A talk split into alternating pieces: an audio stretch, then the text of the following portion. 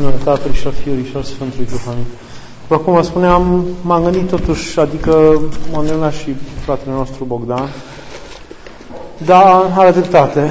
Să continuăm ceea ce am început anul trecut, unde cumva în tabăra mare din uh, Mărișel, în care am vorbit puțin despre starea sufletelor imediat după moarte, judecata de apoi, judecata particulară, dar uh, foarte pe scurt, ca să mergem mai repede spre incinerare și spre problema incinerării și de ce era atunci la discuție, se punea în discuție în diferite medii uh, de ce și, și era acuzată biserica de ce nu îngăduie incinerarea. Și am încercat atunci să dăm câteva răspunsuri, dar ca să dăm răspunsuri la de ce nu e voie incinerarea, ar trebui să vorbim mai mult despre legătura aceasta între trup și suflet și s-a legat foarte bine cu și se leagă totdeauna uh, discuțiile despre acest subiect foarte bine cu acest post, pentru că urmează adormirea Maicii Domnului și ridicarea ei la cer. Și totdeauna se pune în discuție sau se pune problema, să ne punem problema de ce. De ce? De ce Maica Domnului a trebuit să se înalțe la cer și cu trupul? De ce Mântuitorul nu a lăsat trupul aici după înviere și nu s-a arătat numai în duh după înviere și și-a arătat cumva biruința asupra răului numai așa sufletească, prin apariția lui putea Mântuitorul să se, arate, să se arate după înviere și să zică da, trupul mi l-a distrus, dar sufletul nu mi-l puteți ucide, sufletul este nemuritor, dacă ar fi făcut așa Mântuitorul și putea să facă asta, ar fi dat o lovitură totală trupului și ar fi avut dreptate toți cei care vorbesc de trup ca de o chisoare din care trebuie să ieșim, ca de ceva rău, ca de ceva uh, păcătos și urât în sine și materialnic. Adică acesta, vă ziceam și data trecută, este gândirea de tip gnostic-dualist. Gnosticii erau, uh, vine de la gnoză, gnosis, care înseamnă înțelegere, cunoaștere. Erau niște oameni care uh, erau mai ales, se recrutau dintre iudaizanți, dintre cei care veneau din uh, lumea iudaică, dar și din cei care veneau din lumea filozofică greacă, romană, și care nu se mulțumeau cu o înțelegere, cu înțelegerea dogmatică, cu înțelegerea asupra credinței, cu o înțelegere paradoxală. Vreau să nu vă plictisesc așa, în sensul că par cuvinte complicate, nu sunt complicate. Uh, dogmatica ortodoxă, ortodoxia în general, credința creștină este paradoxală, știți? Le depășește logica. Ea nu se supune logic, ci firești, logica minții omenești. Iar cei care își uh, cinstesc, sunt oameni care cinstesc intelectualitatea în general, a avut un idol, rațiunea. A crezut că prin rațiune a ajuns la un fel de apogeu la Revoluția franceză și după aceea prin Rousseau și alții care credeau că și prin iluminiști și prin tot ce a însemnat asta, care credeau că prin rațiune pot schimba oameni, pot schimba lumea întreagă, că mintea în sine este ceva singurul, de fapt, uh, uh, singurul lucru care merită, singura parte din om care merită să fie, în care se merită să se investească, că ea este totul. Și acest tip de gândire n-a fost de acum, de la Revoluția franceză. A fost veche în lumea greco-romană și s-a prelungit după aceea în lumea creștină prin uh, sectele acestea agnostice dualiste, de ce să nu iau dualiste? Gnostice am înțeles, cum am spus, că țin de rațiune, de cunoaștere și îi puneau bază pe cunoaștere și pe logica umană, nu pe o înțelegere de tip paradoxal. Ce înseamnă paradoxal? Paradoxal este credința creștină pentru că spune două lucruri care se bat cap în cap și le pune la un loc. Dumnezeu s-a făcut și om și este și Dumnezeu în același timp. Este om de sfârșit, Dumnezeu de sfârșit. Cum se poate așa ceva? E paradoxal, nu se poate explica logic, nu se poate explica, dar trebuie să credem asta. Dumnezeu era și om, era și Dumnezeu. Dumnezeu este trăime, este și unime în același timp, este unul și este trei. Cum se poate așa ceva? Nu înțelegem. Trebuie să acceptăm pur și simplu. Și sunt multe alte. Cum s-a unit firea umană cu firea dumnezească în Hristos. Uh, cum era și o lucrare omenească și o lucrare dumnezeiască în Hristos, cum era și o voință omenească și o voință dumnezeiască în Hristos, cum se poate să colaboreze cele două, cum poate să coexiste cele două. Paradoxal, e un paradox, trebuie acceptat. În general, sinoadele au, uh, au formulările din sinoade, crezul în sine, are formulări paradoxale, care încearcă să prindă în cuvinte omenești și în logică omenească, depășind logica omenească, niște lucruri care depășesc cu totul logica omenească și nu se supun logicii omenești. Uh, până târziu, acum, când eu știu, medicina, matematica euclidiană și fizica clasică era stăpână absolută, uh, credința era văzută ca ceva absurd. Cu cât știința creștea, cu cât matematica dobândea o mai mare putere, cu cât uh, matematica euclidiană, euclidiană, cu cât uh, fizica simplă, clasică, dobândea și mai mare putere și mai multă înțelegere și mai multe cunoaștere, și autoritatea, cu atâta credința era văzută ca ceva anos, plictisitor, uh, neadevărat, cu totul și cu totul ieșit din uh, calea științei, deci neadevărat în sine. Cu cât uh, lucrurile începând cu Einstein în fizică, cu Boio și cu alții în matematică, în care pur și simplu, acum târziu, chiar se pun în discuție baze, se pun în discuție și se, se pun sub semnul întrebării bazele logice ale matematicii, bazele logice ale matematicii, se pun în discuție dacă ele trebuie luate în seamă și s-au depășit, s-au depășit cumva, în sensul că se constată și alte lucruri care depășesc și, și în foarte multe formule matematice sunt pur și simplu paradoxale. Și foarte multe uh,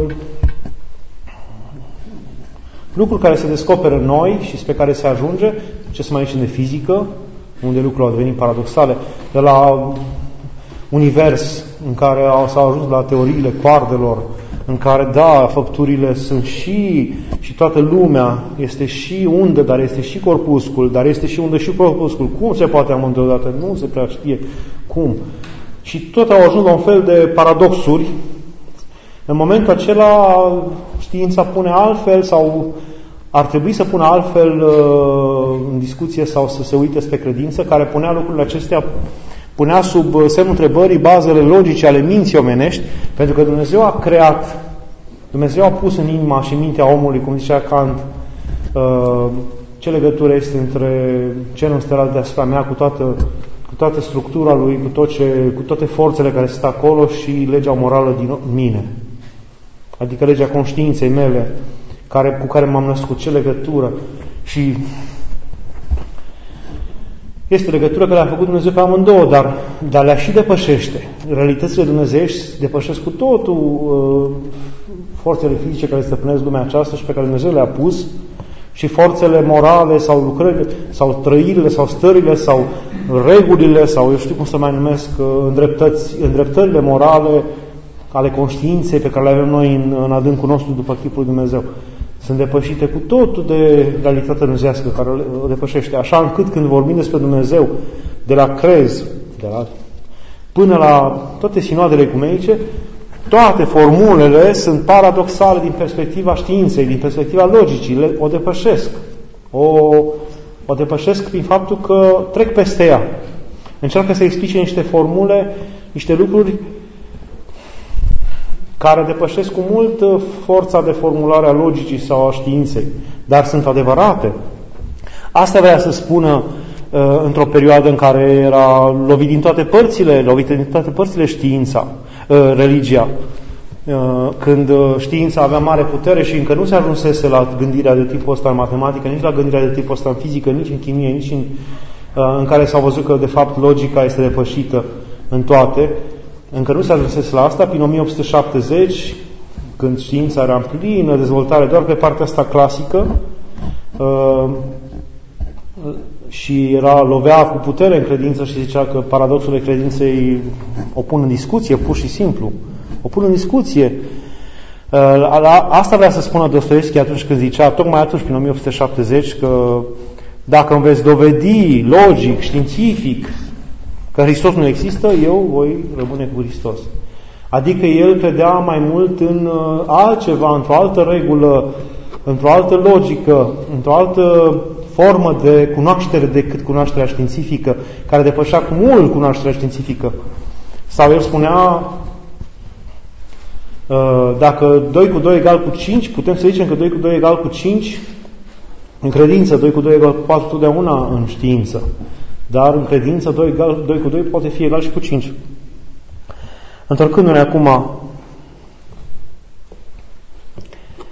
uh, întorcându-ne, întorcându-ne, intrând iară pe toate ferestrele pe care am intrat, ziceam că era, a fost și e interesant și e bine să vorbim în postul acesta despre legătura între suflet și trup, pentru că se termină tocmai cu mutarea Maicii Domnului cu trupul la cer și, și plecasem de aici de la ideea că uh, de ce această importanță dată de Mântuitorul trupului, nu?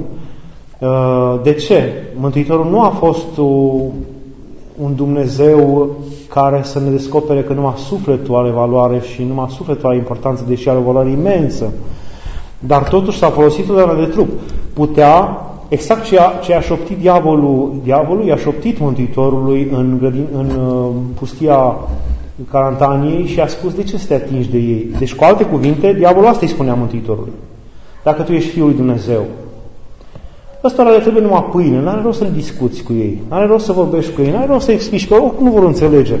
Dă-le pâine și circ, că asta, de fapt, în scurt, în foarte scurt, uh, în cuvinte foarte scurte, asta spune diavolul prin cele trei ispite ale aduse asupra Mântuitorului în, în uh, Carantania, dă-le pâine și circ și să te vor servi până la sfârșitul veacurilor. Ceea ce au făcut toate marile puteri și ceea ce fac și puterile acum și statele și propaganda și publicitatea, pâine și circ, adică să poți să ai de toate, să poți să te plimbi, să poți să ai un salariu, să poți să îți meargă cât de cât bine, să ai o... să fii în fața ta, să ai un respect și în fața altora, prin ceea ce se dă, ci se, ci se, să fie în rând cu lumea, și circul mediatic și de orice fel care ți-l, ți-l oferă pe toate căile Totdeauna oamenii au avut nevoie de pâine și circ. Formula aceasta a fost lansată de împărații romani, care spuneau, dă poporului pâine și circ și gata, ea nu are nicio problemă. Și în general, deși dureros, e adevărat. E adevărat, în foarte multe situații e adevărat. Așa încât ne îndreptăm oricum spre o lume a unor sclavi fericiți. Sclavi spirituali, dar fericiți din perspectiva trupească, fericiți din perspectiva unor dar uh, deveniți sclavi la nivel moral, dar având mult circ, mult circ. În momentul în care nu se mai dau acestea, ei, diavolul îi spunea Mântuitorului, dă-le pâine și circ, adică înmulțește doar pâine, dă-le de toate, să aibă de toate, te vor slăvi și te vor cinsti, dacă tu ești Fiul de Dumnezeu, faci asta și nu trebuie să mai faci altceva. Mântuitorul făcea aceste uh, făcea acest post de 40 de zile în pustia Carantaniei, înainte de a începe să propovăduiască, să vorbească despre adevăratul Dumnezeu lumii. El pentru asta ține postul ăsta. Diavolul vine acolo în pustia Caractaniei să-i spună de ce să te duci? Deci el știa că urmează Mântuitorul să meargă între oameni, să le vorbească, să, încearcă, să încerce pe oameni să-i, să-i trezească. Asta înseamnă să dai importanță omului. Știi, dacă vrei să vorbești cu omul, dacă vrei să-l convingi de ceva, înseamnă că îi dai importanță, îi dai o valoare, e cineva omul acela, vrei să-l câștigi. Ori diavolul îi spune ce rost are să vorbești cu ei, ei cunosc bine, n-ai cu cine discuta. Dă-le pâine și circ. Înmulțește pâinile și o să-i ai circul. Suite pe vârful templului, fă-te că zbori, fă circ cât, cât cuprinde, să, rămâne, să rămână cu gura scată cum stau la, la artificii și ei se vor închina ție și gata. Înțelegi? Nu are rost.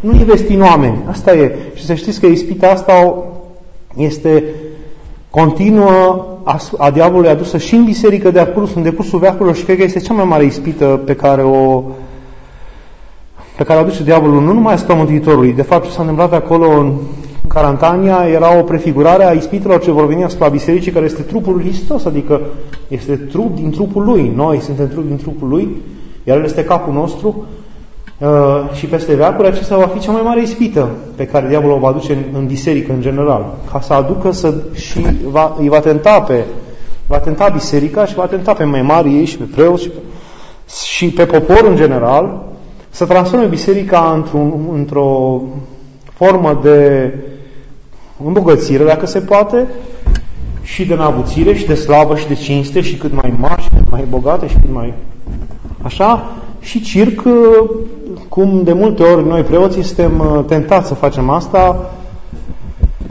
transformând slujbele sau, sau dându-le forme cât mai, mai, eu știu, cu cântece cât mai, eu știu, cântate, nu știu, de tip operă, oricum, ca să atragem sau să faci din, din în sine, să devină spectacolul slujbei mult mai important decât însăși mesajul ei. Forma exterioară să fie luxuriantă, să fie atractivă, să fie exact cum se străduiesc acum uh, în lumea catolică și în lumea protestantă, pur și simplu au făcut cerc din, cerc din biserică pentru că nu au cum să mai atragă și, și cu chitara și cu în toate modurile în toate modurile se fac slujbele în apus, numai că se mai atragă. În toate modurile posibile în, în toate chipurile, sub toate formele, de la a juca înaintea slujbei un fotbal cu gnoriaș și după aceea se chem la slujbă, până la tot felul de forme, care înseamnă de fapt până la urmă circ. Să transformi biserica într-un fel de sală de bal, să o transformi în subsolul ei, să o transformi în sală de jocuri de, eu știu, de uh, masă, de tenis de masă, de mese, de întâlniri, de agape, de orice, de orice, numai ca să mai poți atrage spre... Ori această ispită a fost asupra bisericii și a fost din timpul Mântuitorului asupra lui și este mai ales asupra noastră a preoților și a, și a erarhilor, dar și a fiecărui credincios în parte o ispită de cu și fiecare persoană în parte, fiecare dintre noi personal în parte, putem să transformăm relația noastră cu Dumnezeu într-o relație de pâine și circ.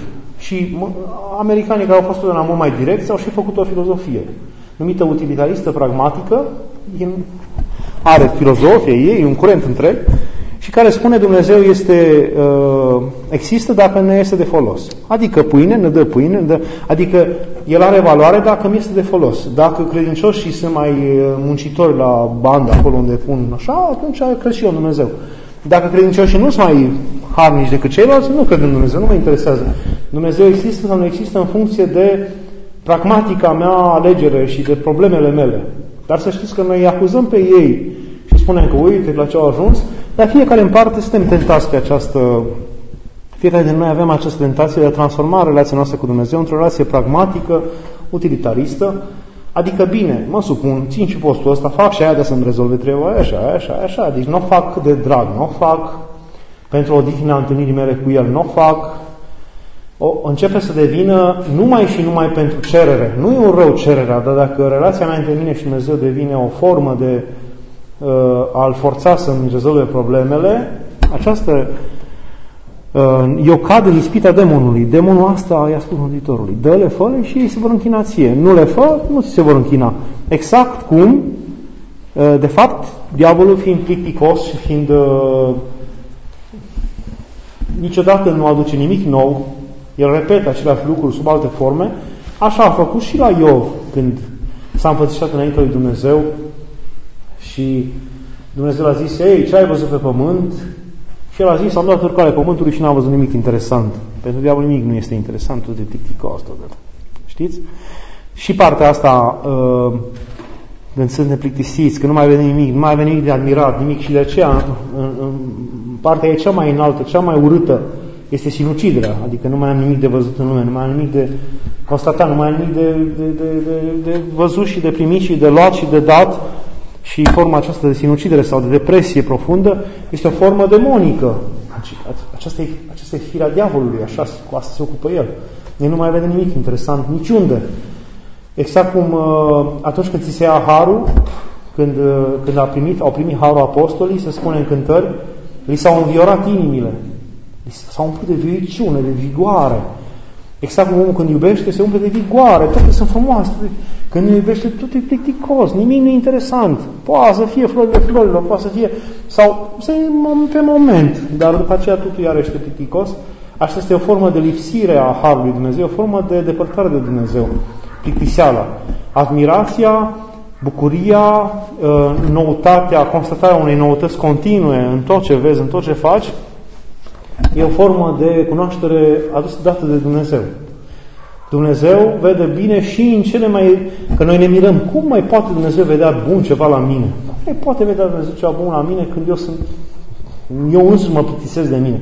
și totuși să, să cred că Dumnezeu nu mă părăsește niciodată și alături de mine și mi-ascultă rugăciunea când eu însuși m-am plictisit de băgăirile mele, de propriile mele dorințe, de propriile mele schimbări, nu-ți poți imagina că Dumnezeu continuă să te asculte. Ei, e real. Dumnezeu continuă să te asculte, Dumnezeu continuă să...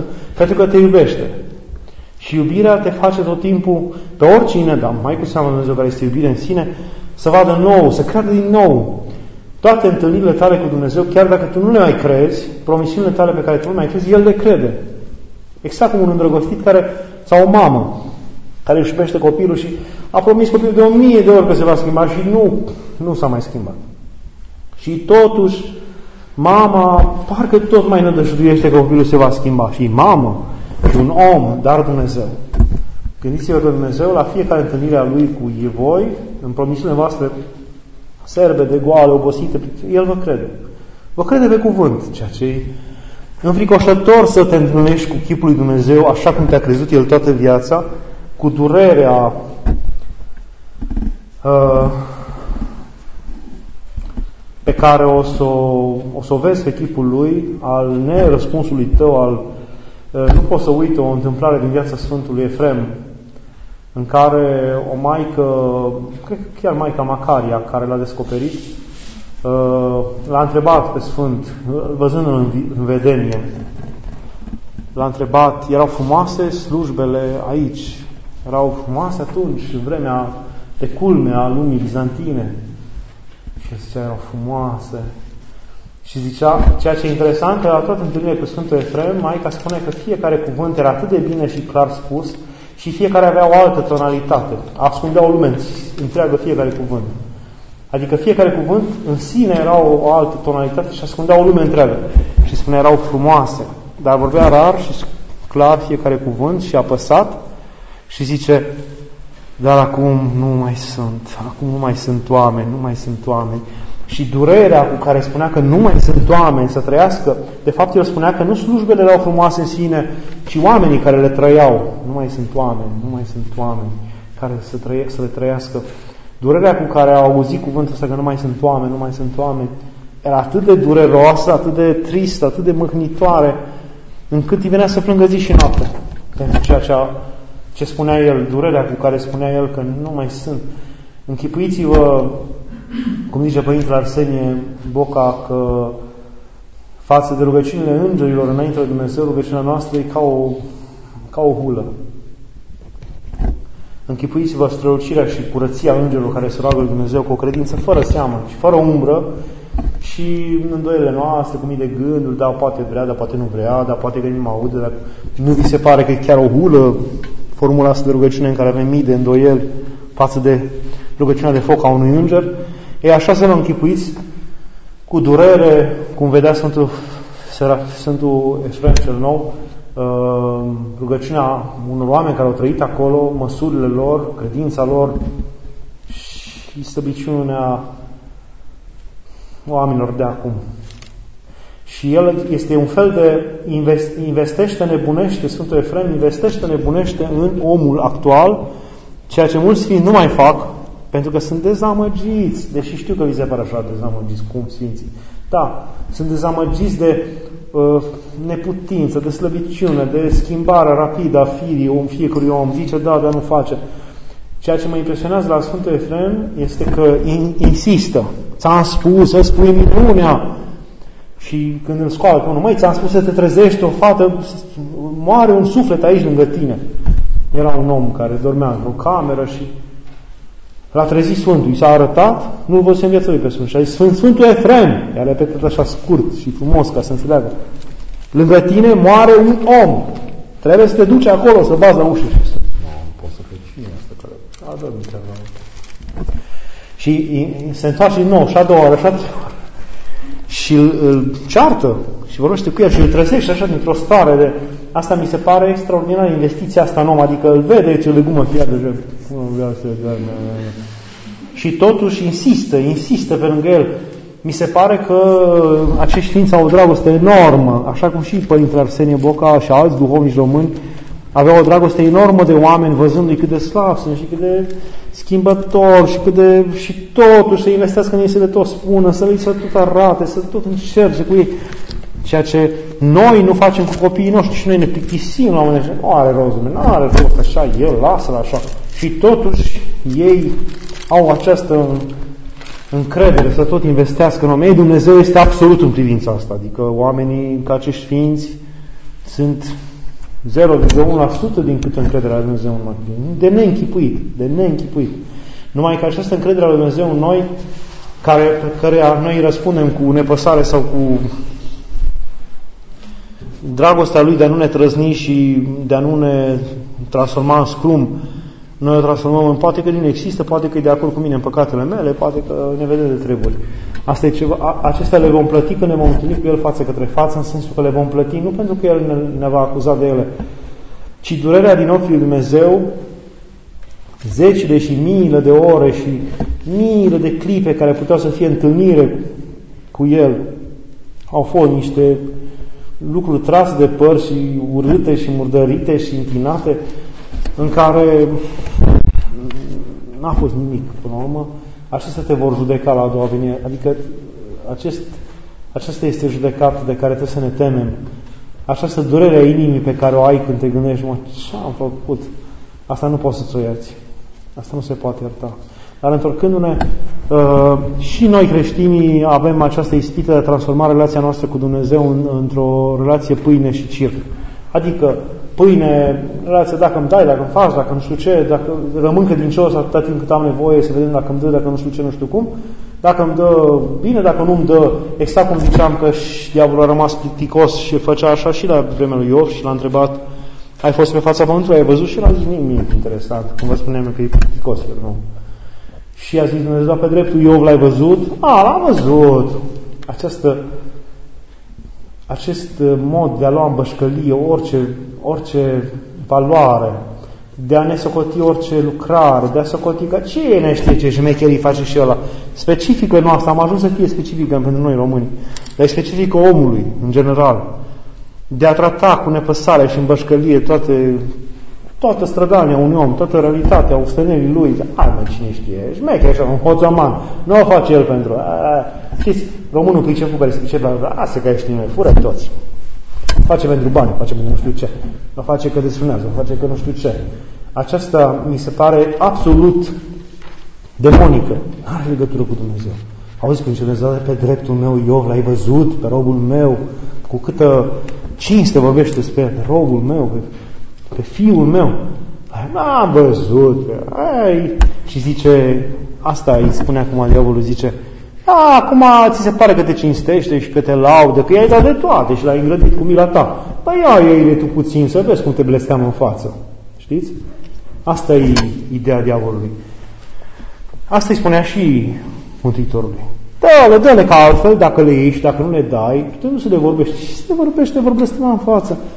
Ce să le spui, fără să le faci, fără să le drești, fără să-i minunezi, fără să-i entuziasmezi, fără să le aleți un circ fără sfârșit, fără să le dai neîncetat, te vor blestema în față. Și pentru el părea într-adevăr o biruință desăvârșită și abia pentru diavol faptul că acești oameni, care Mântuitorul le-a făcut atâta bine, acest popor care a revărsat peste ei cum n-a revărsat peste nimeni niciodată și care suntem și noi, nu numai iudei și noi, au ajuns să-l răstignească. Îi apărea o biruință a diavolului. Ei, vezi, prin glasul tuturor celor care huleau în fața crucii, ai văzut că te-au blestemat în față, dacă nu le-ai făcut toate plăcerile care le-au vrut ei și când au vrut ei, te-au blestemat în față. E ca și cum ar spune ă, de pe partea cealaltă a muntelui Carantanie, ei, vezi, am zis să le dai pâine și să-ți vezi de treabă, să stai de vorbă cu ăștia, că nu merită investiția în om. Asta vrea să spune de Nu merită investiția în om. Are rost. Și asta e o ispită și a noastră, a preoților, a fiecare în parte, nu numai a preoților.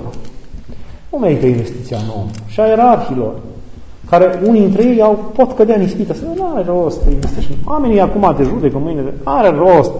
Și a voastră fiecăruia, nu are rost să investești în om, că omul ai văzut, oricât ai explica, orice ai spune, tot așa rămâne, mâine astăzi te laudă, mâine te blesteamă, ce rost are investiția în om? Dar e o ispită demonică, nu e adevărat. Dumnezeu ne-a izbăvit de asta și ne-a spus, tu dăruiește, că ți se dă înapoi, că nu ți se dă, fă. Tu fă bine, că ți se dă înapoi bine, nu contează, fă. Tu, deci nu zice nimic, că dați și vi se va da la fel de mult. Păi atunci el ne și spune, păi dacă așa faceți, atunci cu ce depășiți pe păgâni? Că și păgânii fac la fel, ca să, să le dea înapoi, nu? Iar când tu când dai, dă fără să mai dăruiește înapoi ceva. Dăruiește pur și simplu. Așa ești pe care lui Dumnezeu. Iar dacă ți se dă înapoi, nu ai făcut nimic. Nu e mare lucru. Asta nu înseamnă că nu trebuie să dăm înapoi sau noi să ne facem mari deștepți care nu dau înapoi ca să aibă răsplată El. Nu! Are Dumnezeu nenumărați.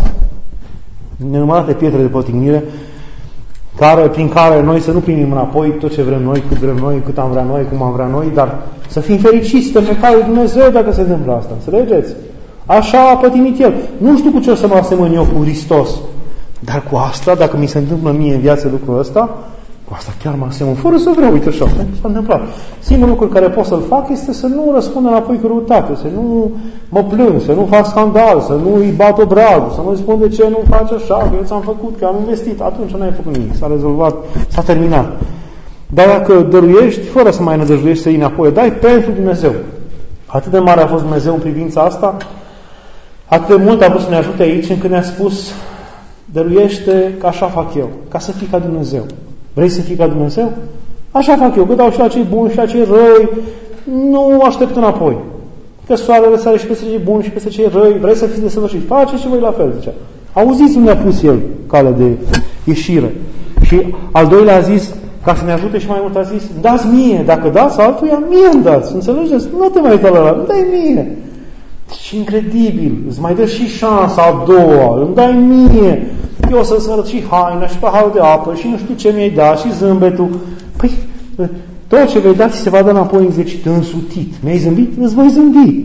Mi-ai zâmbit mie din inima celuilalt care era poate înroit și înrăcrit, dar era și Hristos în inima lui.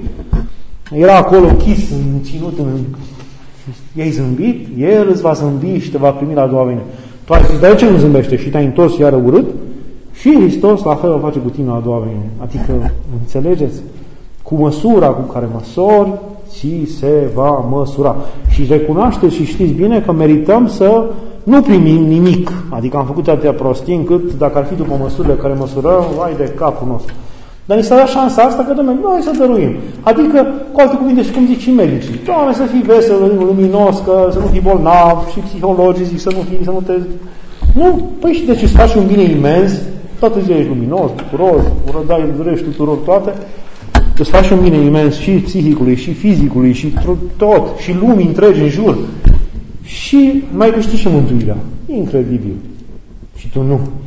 Vrei cu fix și cu creion. Cât i-am dat? 5 minute i-am zâmbit. Să-mi gândească și el 5 minute. Primești chestia asta, să termină. Nu mai primești nimic dincolo dacă primești asta. Dacă nu dorești asta, nu cauți asta, dar o primești ca de la Dumnezeu, auziți taină taină. Deci, nu aștepți asta. Tu faci fără să se înapoi.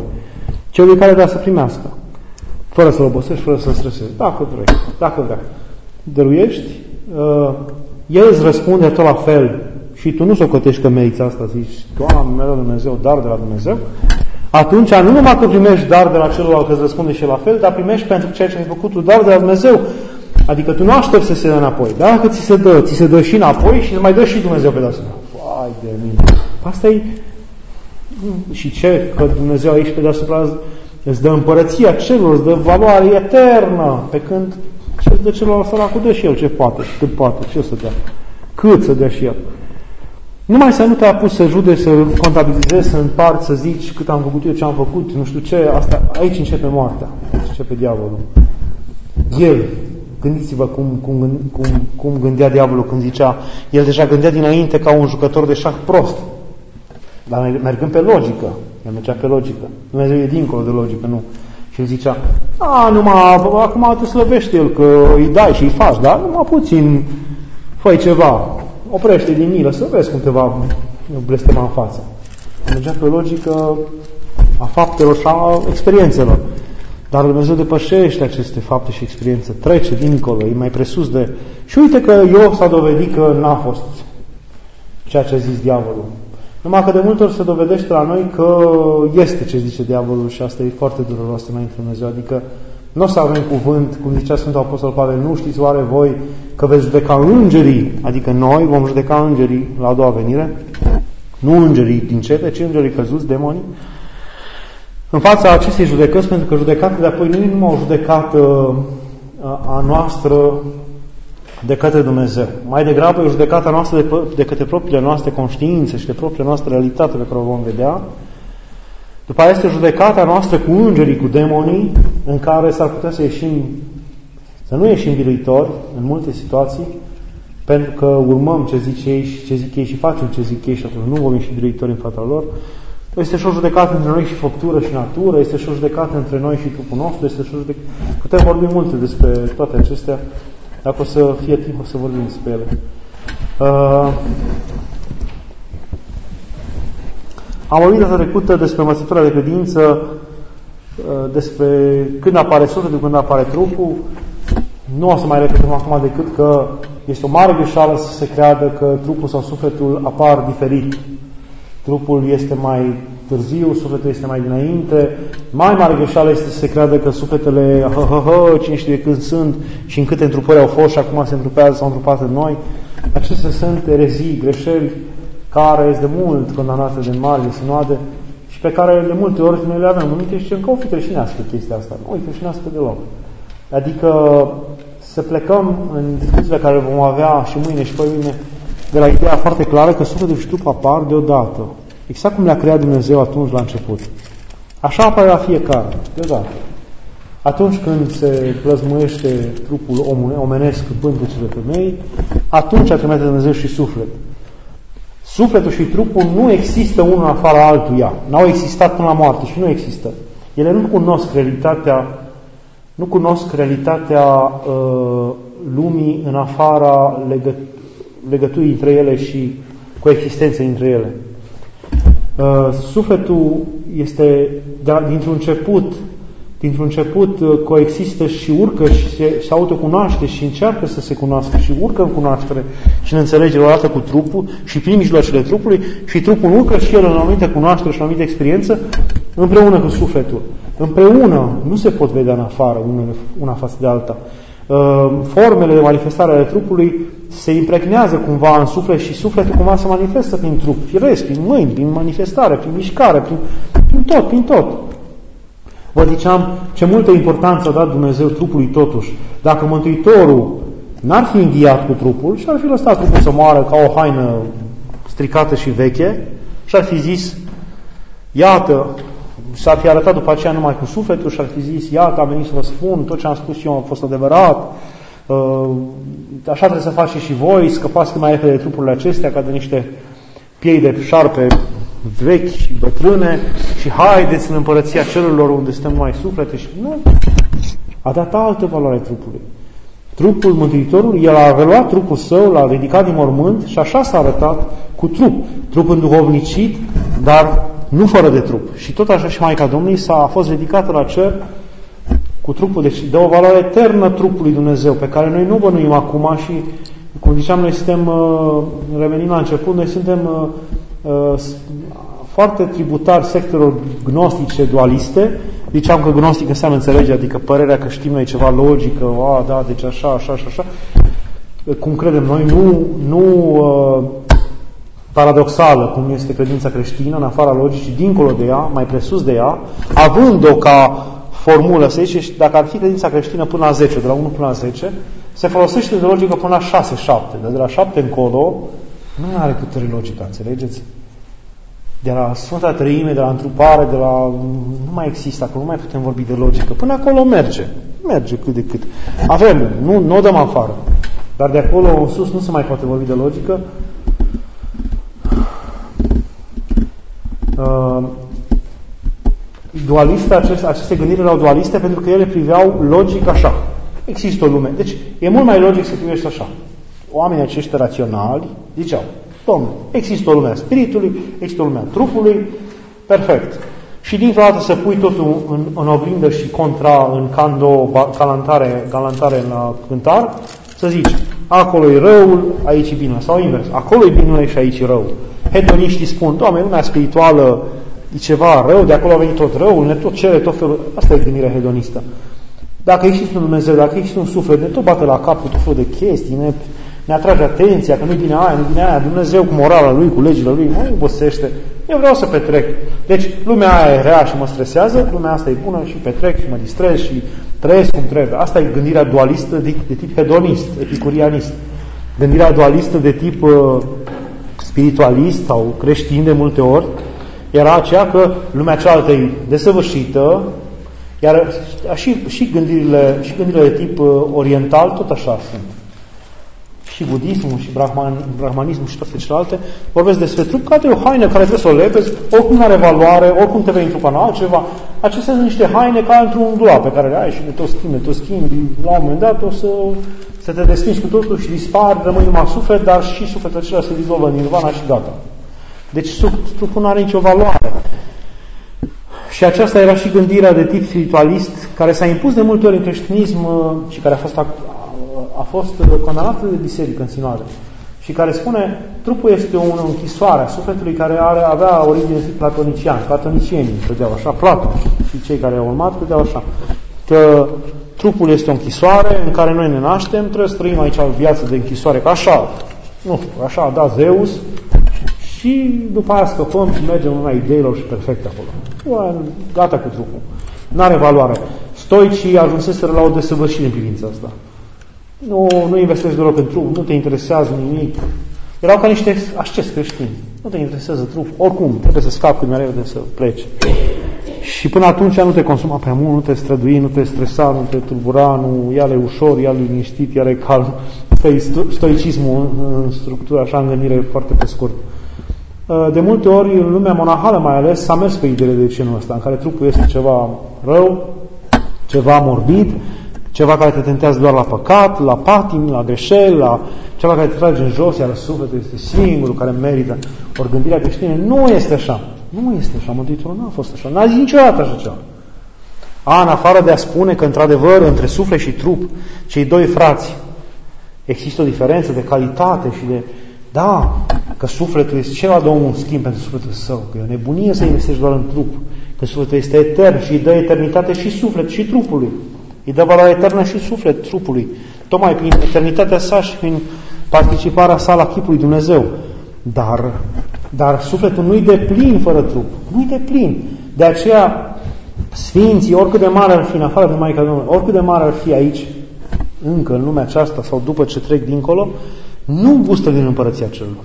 Nu gustă din împărăția.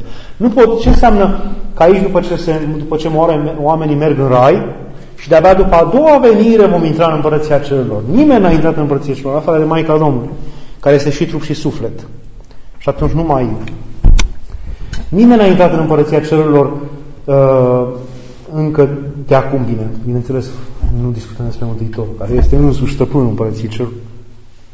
Nimeni n-a intrat în împărăția celor și în ea se va intra a doua venire. Când Mântuitorul zice, vine, vine cântați, tatălui meu, veniți de intră, moșteniți împărăția cea pregătită vouă de la întemeierea lumii. Așa de aceea harul când strice pe cruce, Doamne, pomenește-mă când vei veni în împărăția ta, Mântuitorul nu-i spune, astăzi vei fi cu mine în împărăția mea. Nu zice, astăzi vei fi cu mine în rai, în rai. Raiul fiind un fel de pregustare a împărăției, dar nu este împărăția. În împărăție se va intra doar după a doua venire. Nici Sfântul Vasile cel Mare, nici Sfânta Maria Magdalena nu au intrat în împărăția. Ne așteaptă pe noi ca să intrăm împreună la a doua venire. Până atunci ei trăiesc cu o anumită pregustare a Harului, ca într-o, a, a Raiului, ca un fel de pregustare a împărăției celor. Numim noi Rai. E ca un fel de anticameră, ca un fel de ca și cum ai fi undeva într-o cameră să mai deschide ușa și mai vine mirazmul de acolo și frumos să mai vezi ceva. Dar nu se compară cu ce va fi, înțelegeți?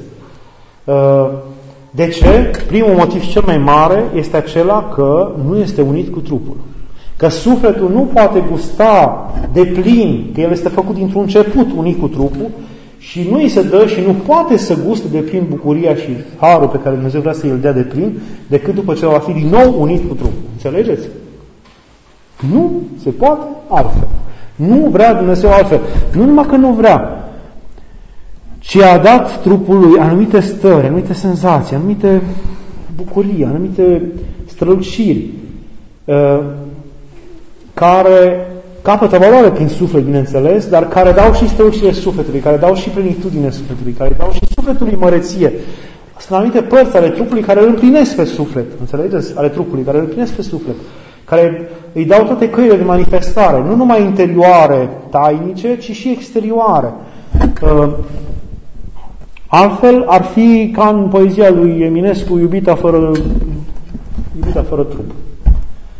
Uh, ca o fel de femeie fără trup care, pe care o iubești, te uiți la ea, se dragă, dar e fără trup, înțelegeți?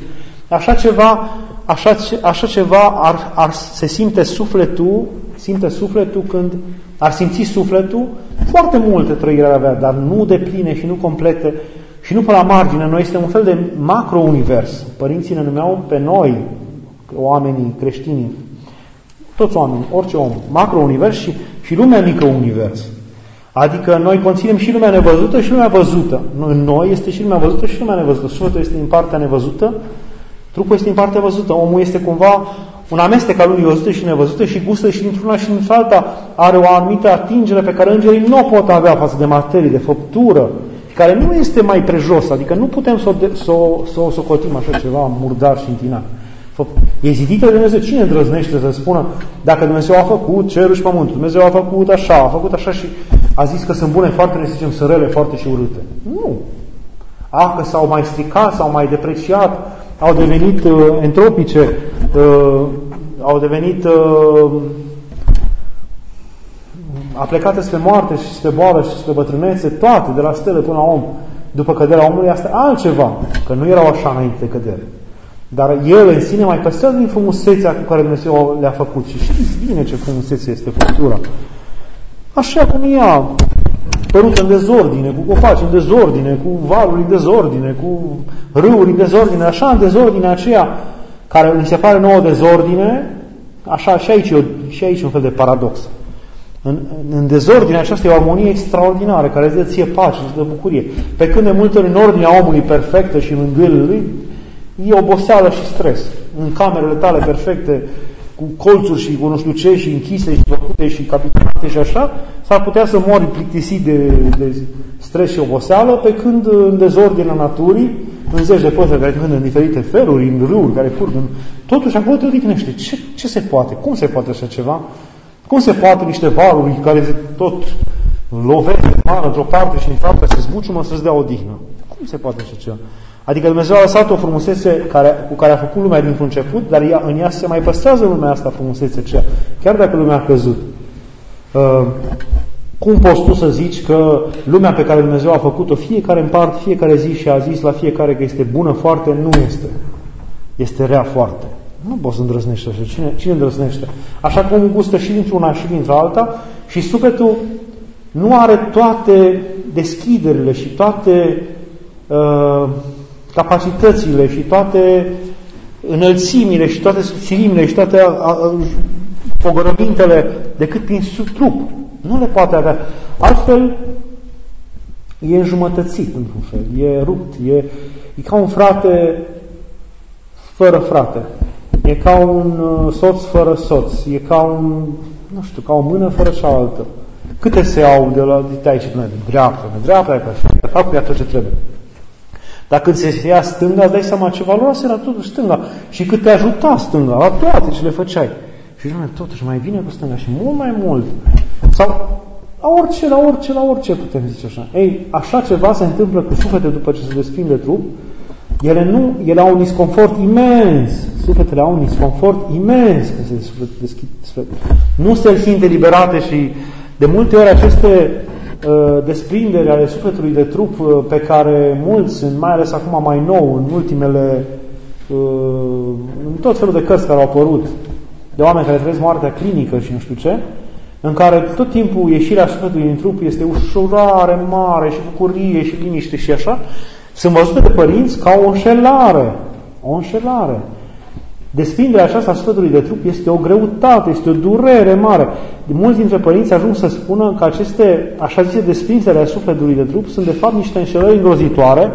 În ce sens? Că sufletul nu se desprinde de trup, ci diavolul îți dă ca la un, ca la un proiector, așa, el te vede pe tine de sus și îți dă ție să te vezi ca și te vede de sus prin ochii lui, înțelegeți? Dar uh, tu nu ești acolo sus și te vezi pe tine și zbori și îți dă tot de senzații Și că această desprindere nu este, poate că acum ne ajută mai, uș- mai mult și mai ușor toată tehnologia asta care îți dă multe posibilități, holograme și nu știu ce, să înțelegi cât de ușor poate te, să te înșele diavolul crezând că tu te-ai desprins, ești undeva sus, ești eliberat, ești liniștit, nu mai vrei să te întorci. Când de fapt El îți dă să trăiești tu, pentru că până atunci n-ai știut de Dumnezeu, n-ai știut de nimic și El poate lucra cu tine oricum. Ești departe de El, de Dumnezeu și ești în mâna demonului cu care te-ai lăsat o viață, poate lucra cu tine oricum, îți dă tot felul de senzații și stări de care tu ești convins că tu le trăiești, dar nu sunt ale tale. Și să fii convins că am ieșit din trup, că am umblat, că am fost, că am... Înțelegeți? Ori această ieșire din trup pentru părinți este ceva îngrozitor. Sufletul este foarte greu, se desprinde foarte greu de, de trup, foarte greu, cu durere mare și și dacă se desprinde, să zicem, printr-o moarte ușoară, că zicem noi, de, de năpraznă, așa, că a murit, domnule, a căzut un bloc de piatră, eu și a murit. Desprinderea, de fapt, a sufletului nu este așa ușoară. Și el stă mult timp buimac neștiind ce să facă și unde să se ducă. El nu știe să se manifeste în afara trupului. Pentru unii sfinți, pentru unii mari trăitori, au marea capacitate de a ști. Sau poate că au o minimă experiență și mai ales o mare îndrumare a îngerului și a duhurilor nevăzute pe care ei cumva le-au, le-au experimentat, le-au trăit până atunci. Dar pentru noi, 99,99% e ceva e un moment atât de dureros, atât de besmetic, buimac, atât de tulburător pentru noi, încât trebuie să ne rugăm o viață întreagă, atunci să repet din toate părțile, toate duhurile să ne facă praș și pulbere. Atunci suntem în starea noastră cea mai vulnerabilă. Să știți, atunci suntem în starea noastră cea mai vulnerabilă. Acum Dumnezeu, uh, pentru că ne-a închis în acest trup, noi credem că ne-a închis și că ne-a ținut, ne ține încarcerați și că ne închide mintea și ne închide capacitățile Sfântului de a vedea dar noi, de fapt, nu ne dăm seama că Dumnezeu ne-a păzit, ne-a păzit prin sufletul trupului ca o pavăsă care te păzește uh, să nu intri în comuniune și în relații cu duhurile necurate care te vor înșela înfricoșător și nu ești în stare să le stai împotrivă. Tu vrei să cunoști bine și rău acum la nivel spiritual. Păi dacă ți s-ar deschide acum ochii, duhurile necurate care îți vin creșug, cum zicea Părintele Asenie, că de aceea sunt bătrâni și vicleni și... Bătrâni, mă! Adică un vicleșug de la bătrân, nu un vicleșug de copil mic care dă momana, unde e momana, în care e momana. Nu. De aia care bătrân de aia vicleni, care știu cum să te învârte pe degete, așa, că au făcut mii de vicleșuguri, mii de ani. S-au învechit în răutate. Păi în fața acestui vicleșug, omul, dacă tu nu ești pregătit și nu ți-ai chemat în ajutor îngerul și n-ai chemat pe Dumnezeu, ești praf și pulbere. N-ai nicio șansă. Te înșală, te înșală, te face Îți arată că tu ești sufletele unor sfinți, trecând, urcând, urcând spre Dumnezeu, Sisoie cel mare, sufletul lui aproape că era desprins și el zicea încă nu m-am, mai trebuie să mă pocăiesc. Ce însemna pocăință pentru el? Sisoie cel mare, când îngerii însă și erau în jurul lui, însemna pentru el pocăință că încă nu știu bine să mă apăr de duhurile necurate, încă nu am, nu sunt pe calea credinței desăvârșite, să știu exact. Mă pot înșela, mă pot înșela. Asta înseamnă poți înșela. Adică și în moartea aceea, uh, și, în, și în timp, și după ce ai murit, tu poți să fii înșelat. Și acești sfinți erau de o, de o atenție și de o, de o uh, smerenie, care de fapt e cea mai mare pregătire. Smerenia lor, personală, știind bine că nu sunt în stare ei. Iar, uh, deci tipul ăsta de gândire de tip uh, dualist gnostic este absolut necreștin. Trup, de-abia aștept să ieși din trup, că ce bine ar fi când aud și a, sunt și între voi care nu au spus asta. De-abia aștept să mor, de-abia aștept să prof, prostii. Habar n-ai că fiecare zi, de-abia aștept să mor să mă duc la Hristos, de-abia aștept să mor și să fiu acolo fericit. Nu. Fiecare zi pe care să dă Dumnezeu e o mare, o mare taină a înțelegerii și a experienței întâlnirii tale care va fi cu Dumnezeu. Este așa de mare lucru să te întâlnești cu Dumnezeu și să-L recunoști, să recunoști, să nu te, să nu te ia, să nu te uh, prindă imaginile false cu care va, va veni diavolii și vei crede. Vă spuneam povestea cu bătrâna aceea care cu un mare teolog care a mers și s-a dus în fața raiului. Și era acolo un om lângă rai. Și stătea acolo și aștepta să vină și să-i deschidă. Mare teolog, care vă seama teorii, teorii, teorii. Și vine o bătrână într-un sat mare și ea și Sfântul ei se ridică și ea la... Și bătrâna de departe zice, Doamne, Tu ești, zice la omul ăla de lângă teolog. Și el zice, da, eu sunt. Să se întoarce și zice, Tu ești Hristos? Nu-L recunoștea, înțelegeți?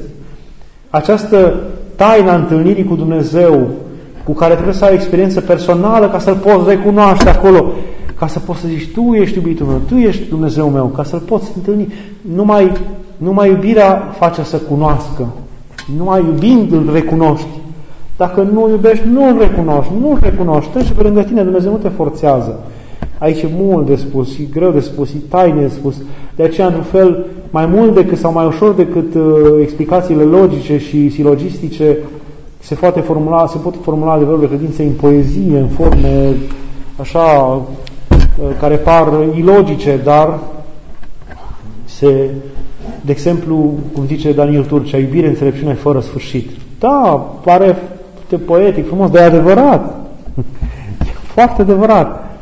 Dumnezeu ne-a dat o nouă, o altă cale de cunoaștere. Singura iubire, singura pe care îl recunoști pe Dumnezeu. Singura experiență uh, care te face să-L cunoști și să-L recunoști pe Dumnezeu. Restul nu există, nu-L recunoști. Îl confunzi. Ori trebuie să te pregătești pe această cale. Trebuie să încerci, trebuie să încerci. Măcar să găsească Dumnezeu pe calea asta că vrei, că vrei, că vrei. Și te ajută El după aceea. Dar trebuie să încerci. Celelalte căi în care tu te credeai tu priceput, în care te experimentezi tot felul de teorii și zici că ai găsit soluții, sunt false, sunt greșite. Vei cădea. Iar asta e singura care te poate scoate la liman. Iubindu-L și căutându-L pe Dumnezeu, de fapt, nici nu putem, nici nu știm cum să spunem. Uh, am putea zice așa, numai ce cunoști poți iubi și în același timp nu poți cunoaște fără să iubești. Trebuie să iubești ca să cunoști. Cine poate ieși din aporia asta, din, uh, din uh, paradoxul ăsta absolut? Dar uh, mă opresc și vă las să întrebați ceva și mâine continuăm, mâine seara. Dacă aveți o întrebare. Nu?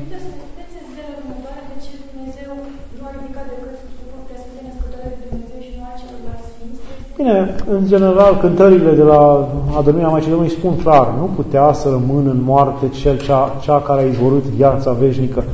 Adică trupul care a păstrat în pântece 9 luni și după aceea l-a ținut în brațe și care l-a adoptat și care pe Dumnezeu, cuvântul care le-a unit trup și suflet, nu erau despărțiți.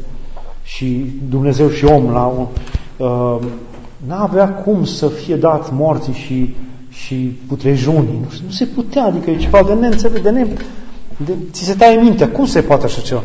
Nu se putea. Pur și simplu, cum zicea tatălui uh, Steinhardt, da, da, nu se poate altceva, nu se poate găsi altă explicație decât asta. Plus că cei care le-au iubit pe Dumnezeu uh, în mod deosebit, cu cât iubirea lui față de Dumnezeu a fost mai, mai puternică, cu atâta trupurile parcă au rămas nestricate, cum sunt Sfinții. Deci, închipuiți-vă așa, ca o treaptă nesfârșită, de la cei mai puțini care l-au iubit și nepăsător, la care trupul s-a făcut praf și pulvere, la cei care l-au iubit mai mult, la care au rămas măcar oasele și, și fac minuni și acum, de la cei care l-au iubit și mai mult și au rămas și trupurile întregi și parcă sunt pline de cer trupurile, adică nu putrezesc, nu se strică, nu... Până la Maica Domnului care l-a iubit cum cine putea să iubească mai mult decât ea și care nu numai că n-a mai putrezit, și a fost ridicat și la cer. Adică cam așa să privim, ca pe o treaptă, ca pe niște trepte. Dar și trupurile acelea ultime, cele mai joase, cele mai joase trepte, se vor ridica la a venire. Adică vor, re, vor recăpăta viața sufletului.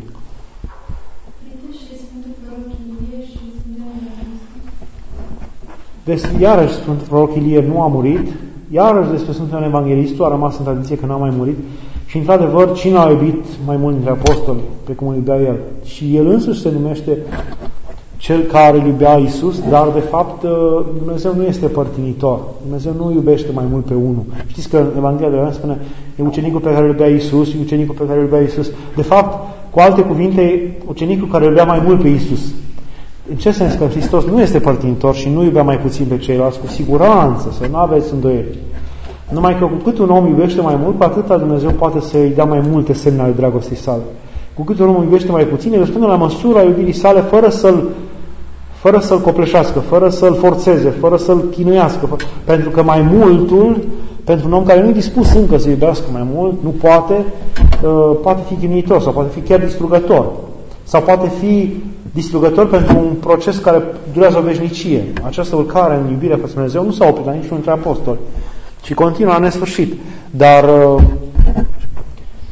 el probabil și cum, de fapt, într-un fel sau într-altul s-a dovedit că a rămas până la sfârșit cu Hristos. Nu s-a îndoit o clipă.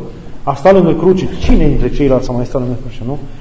Uh, cine dintre ceilalți se zice că a, mai, a intrat în mormânt și a văzut și a crezut? Adică pentru el cuvintele lui Dumnezeu erau absolute, nu avea nicio îndoială. Pe când Petru, uite că avea o îndoială, a văzut și n-a știut ce să zică. A văzut giurgiul și a zis, a plecat milionul să ține de cele întâmplate. Dar de Ioan aici a văzut și a crezut, adică nu avea, n-avea îndoială. Ori acest tip de dragoste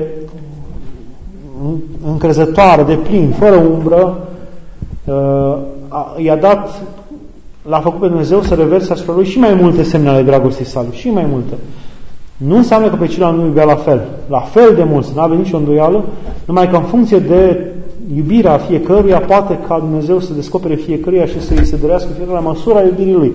Dar fiecare va urca în veșnicie. Aceste trepte ale iubirii, ale urcării în iubirea lui Dumnezeu nu s-au sfârșit nici la Ioan Evanghelistul, nici la Maica Domnului, nici la Serafim, nici la Heruvim, nici la nimeni toți urcă în această iubire fără sfârșit, care nu are plictiseală, care nu are sfârșit, care nu are ca la oameni, că pa, îl cunosc acum, ai știu și bune și rele și cam asta După 4-5 ani se cam termină visul frumos. Nu, la Dumnezeu nu se termină visul frumos, e un vis fără sfârșit, fără sfârșit. Și chiar nu are cum să aibă sfârșit. Ființa dumnezească nu are sfârșit și frumusețea lui nu are sfârșit și valoarea lui nu are sfârșit și Uh, admirația față de el niciodată nu se poate termina și bucuria de a-L cunoaște niciodată nu, se poate, nu poate păli. Este cu totul și cu totul altceva. De aceea Dumnezeu zice, între om și Dumnezeu, între gândul lui și Dumnezeu, om, între om și Dumnezeu, e ca de la cer la pământ. Ca de la pământ la cer. Adică e diferență mare, nu putem noi compara. Noi totuși suntem oameni, dacă ne punem inima în Dumnezeu, avem din strălucirea lui Dumnezeu. Dacă căutăm la Dumnezeu, avem din acea ca într-un bob de rouă uh, strălucește lumina, soarele Dumnezeu și în noi și se vede și în exterior. Și parcă nici atunci nu se mai termină niciodată bucuria întâlnirii cu celălalt. Dar asta e din împărtășirea de la, din Dumnezeu. Exact cum nici luna nu e cu nimic mai prejos și o admir la nesfârșit, dar ea primește lumina de la soare. Dacă n-ar primi lumina de la soare, n-ar fi așa de plăcut și n-ar fi așa de interesant. Ar fi un cod negru, așa și omul. Dar uh, urcarea în Dumnezeu nu are sfârșit. Și va continua în sfârșit. Și ține de fiecare om în parte, de urcarea lui, de strădania lui, de persoana lui și acum și dincolo. Nu că, pe dacă unii au luat mai repede, gata, sigur. Nu, la măsura fiecăruia, la râvna fiecăruia. Ceea ce e mai frumos este că și mai interesant este, noi privim acum numai într-o într-o ordine așa de tip spațiu-timp, ca în două, două dimensiuni privim așa și iubirea și relația dintre om și Dumnezeu, ca iubirea și primim, Doamne, unul mai mult, unul mai puțin. De fapt, lucrurile sunt puțin mai complicate, exact cum oamenii sunt uh, unii tăcuți, unii mai uh, smeriți și mai într-o parte, alții, mai, aș, alții își manifestă dragostea foarte exterior și lejer, alții mai introvertiți și prin tăcere. Așa a fost relația lui Dumnezeu și cu fiecare dintre apostoli, fără să putem spune că cu unul mai mult, cu unul mai puțin. Despre care noi nu putem vorbi. Adică cine poate vorbi despre relația dintre Dumnezeu și Toma, să zicem, cu care a avut o relație specială Dumnezeu, specială. Ce putem spune despre relația dintre Dumnezeu și, și Petru? Cu care a avut o relație specială, cu stil, cu stilul lui extrovertit, cu lucrurile lui. Dar cine poate să spună că nu-l iubea? Cum a vorbit Dumnezeu cu Petru? Mă iubești pe mine? Da, Doamne! Mă iubești mai mult decât aceștia? Da! Adică, uh, și cine poate vorbi despre relația cu Ioan? Fiecare era spe- ceva special, fiecare om e special, fiecare Dumnezeu are o relație specială, specială, unică, de ne, de ne pus în egal cu nimic altceva. Și cred că mai degrabă așa trebuie să privim decât în, în uh, chestii valorice, că ea mai mult, că ea mai puțin, că nu știu ce, că nu știu cum. Exact cum Dumnezeu a, a împărțit și fiecare înger în parte, are personalitatea lui și felul lui de a fi, dar și, și, și toți sunt în trepte diferite, dar nu trepte diferite de valoare sau de importanță, ci mai mult în, în moduri diferite de raportare la Dumnezeu. Sunt toate treptele îngerești care sunt diferite, la fiecare altfel, altfel, altfel, altfel și nu, și nu putem vorbi despre unii mai jos, unii mai sus. Deși nouă ne place să zicem că ea mai sus, că ea mai jos, dar să știți că în Scriptură nu se vorbește unii mai sus, unii mai jos, ci trepte diferite de slujire. Ca o gamă nesfârșită. Dacă mai aveți o întrebare. Nu știm. Așa se spune, n-a rămas o, o dogmă, n-a rămas o... În tradiția locului, în Patmos și în general despre Sfântul Evanghelistul și în viața lui se spune că n-a fost ridicat neapărat cu trupul la cer, ci trăiește încă pe pământ. N-a fost ridicat cu trupul la cer, ci trăiește încă pe pământ. Exact cum Dumnezeu i-a spus, dacă voi vrea eu să rămân acesta până vin eu, ce-ți pasă ție? I-a zis la Petru, nu? Deci, umblă. E pe undeva. Poftim? E la Efes, dar uh, nu e nimic în el. Și asta n-a fost de la început nimic în el. Adică a fost el două, trei zile și pe n-a mai fost. Sau a fost nu știu cât timp. Poftim?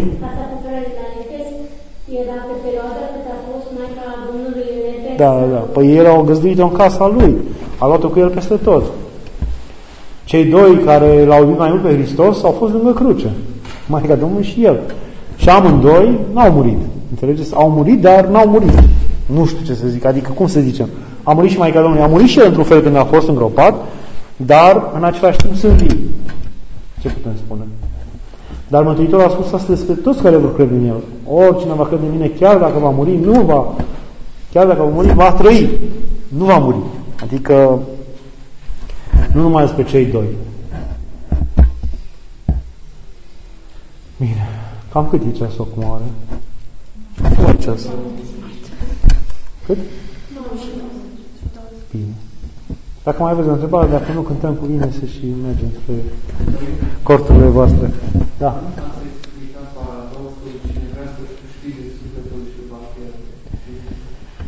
Am mai zis despre asta acum, foarte pe scurt, ca să nu îi ibosesc pe cele că le-am mai explicat de vreo 5 ori până acum, în decursul timpului. Uh, acolo Mântuitorul vorbește despre forma de... Imediat după ce vorbește despre omul care crede că sufletul său crede că sufletul său este a mânca, a bea, a avea casă, a merge bine, a se simți liniștit.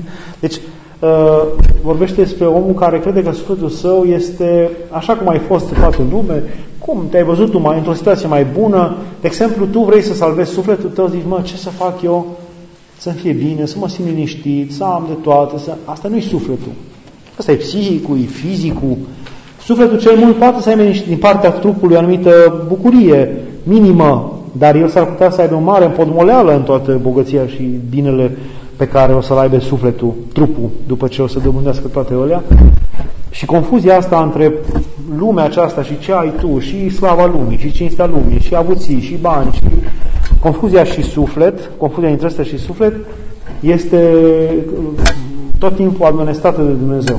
Și aici zice Dumnezeu, după ce vorbește despre asta, zice, deci, cine vrea să salveze Sfântul Său în lumea aceasta, Luca chiar spune în lumea aceasta, adică Sfântul cum și-l vede omul în lumea aceasta, așa, să-i meargă bine, să fie bine, să se simtă bine, să nu știu ce. Cum se vede omul? Uh, acela și va pierde, adică dacă investești în chipul tău actual, în bucurile tale actuale, numai și numai, nepăsându-ți de partea cealaltă, îți va pierde, vei rămâne cu ce ai trăit aici și cu asta basta. Iar cel ce va pierde pentru mine și pentru Evanghelie, adică dacă e nevoie să renunți la anumite bucurii, dacă e nevoie să renunți la anumite piedestale pe care ești, funcții, ca să că le mărturisești pe Hristos, că nu te dezici de El, uh, cel ce pierde pentru mine și pentru Evanghelie, adică lasă toate ale Lui pentru mine și pentru Evanghelie și îl va câștiga pentru viața veșnică. Asta înseamnă. Dar ar trebui să știm în context ca să vedeți în ce sens și cum zice Mântuitorul. Dar pe scurt asta înseamnă. Da, să zicem, uh, cuvine-se cu adevărat. Cuvine-se cu adevărat să te fericim pe tine, născătoare de Dumnezeu, cea pururea fericită și prea nevinovată, și Maica Dumnezeului nostru, ceea ce ești mai cinstită decât reluimii, și mai slăvită fără de asemănare decât serafimii, care fără stricăciune pe Dumnezeu cuvântul ai născut, pe tine cea cu adevărat, născătoare de Dumnezeu, de Marie. Pentru că cine Sfinților Părinților noștri, Doamne Iisuse Hristoase, Fiul Lui Dumnezeu, miluiește pe noi. Continuăm mâine și despre ceea ce am vorbit, dar mai mult despre cum putem mijloci pentru sufletele celor adormiți, în ce formă mijlocim, cum? Și pentru sufletul nostru încă de acum.